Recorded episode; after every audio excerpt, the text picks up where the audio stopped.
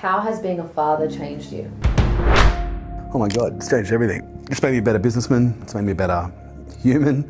It's just made me so much better. And I think because if there's one that I'd probably dial down on, it's such an exercise in leadership. Like it, it really is pure leadership because you know when you think about when you're with your team right you're with your team maybe eight hours a day but with a little human you know you're with them pretty much 24-7 for the first five odd years of their life before they start going to school and so you start becoming so conscious of the things you do being an example of someone else to follow and it just makes you really conscious and self-conscious to a degree where you start going would I be happy with my son doing this? And so the only thing I haven't been able to conquer is swearing. Like that's the only thing that's escaped me, but it has changed every other area of my life. It's made me it's made me healthier, it's made me fitter, stronger, it's made me smarter, it's made me a better leader.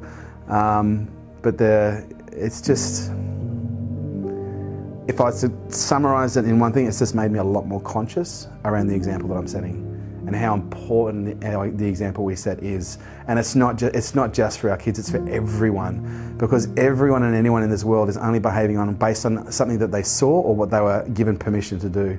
And oftentimes what we see is in some cases a form of permission. So, um, yeah, kids, man, they're the best.